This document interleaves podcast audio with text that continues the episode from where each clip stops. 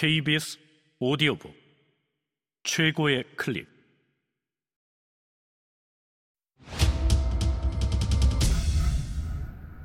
KBS 오디오북. 눈뜬 자들의 도시. 주제 사람하고 지음. 성우 김석환 읽음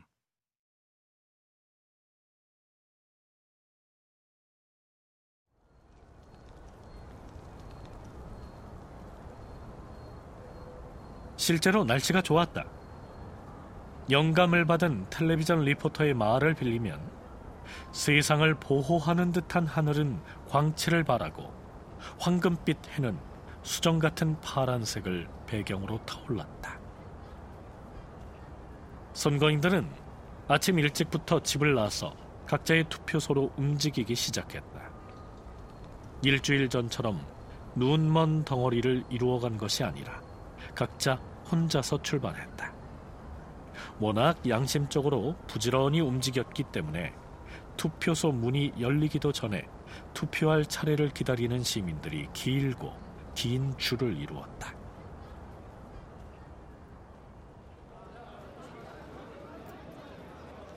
그러나 이렇게 모여드는 사람들 모두가 순수하고 정직한 것은 아니었다. 도시의 여러 곳에 늘어선 40개 이상의 줄마다 꼭 한 명 이상의 첩자가 끼어 있었기 때문이다.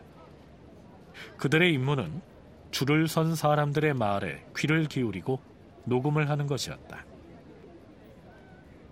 경찰은 예를 들어 병원 대기실에서 흔히 그러듯이 오래 기다리다 보면 사람들은 조만간 입이 근질근질하여 실수로라도 자신의 은밀한 의도를 드러낼 것이라고 확신했다.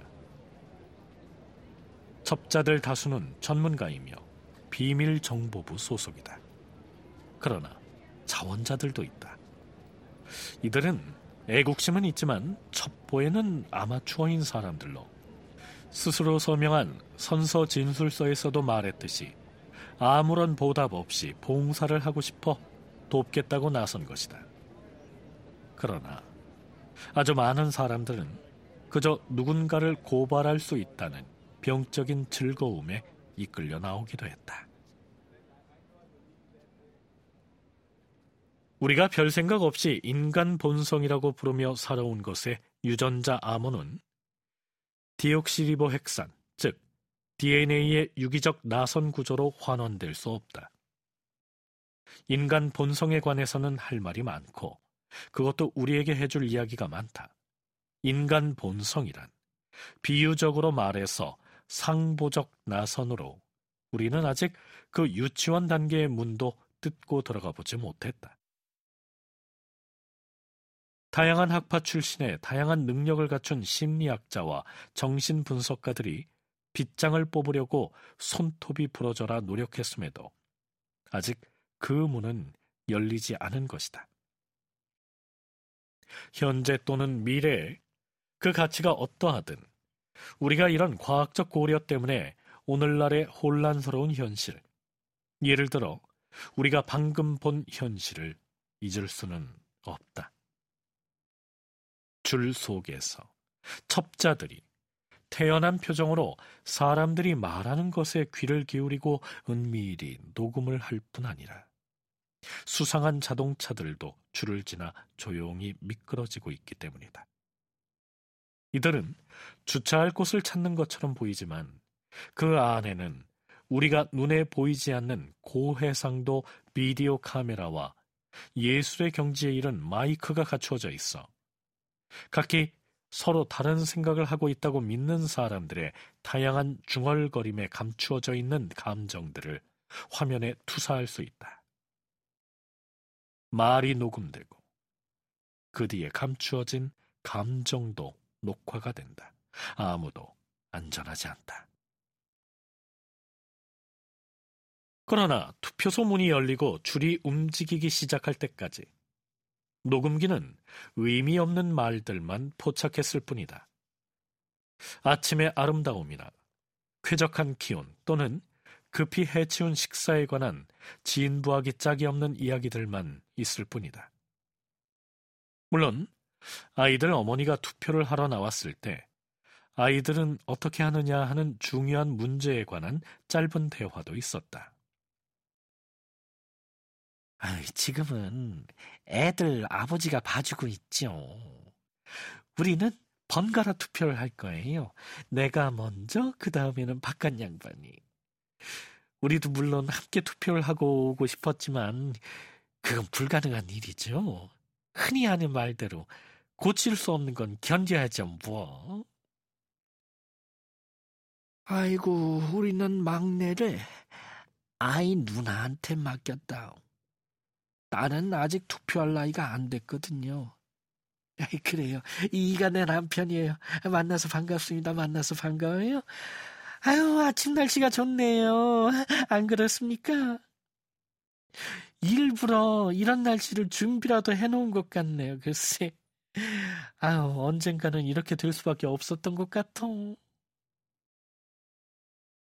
아침 산들바람에 안테나를 까딱거리며 지나갔다가 다시 다가오는 하얀 차, 파란 차, 녹색 차, 빨간 차, 검은 차에 탑재된 마이크는 높은 감도에도 불구하고 이런 순수한 평범한 표현의 거중 밑에서 뚜렷하게 의심스러운 것을 포착하지는 못했다.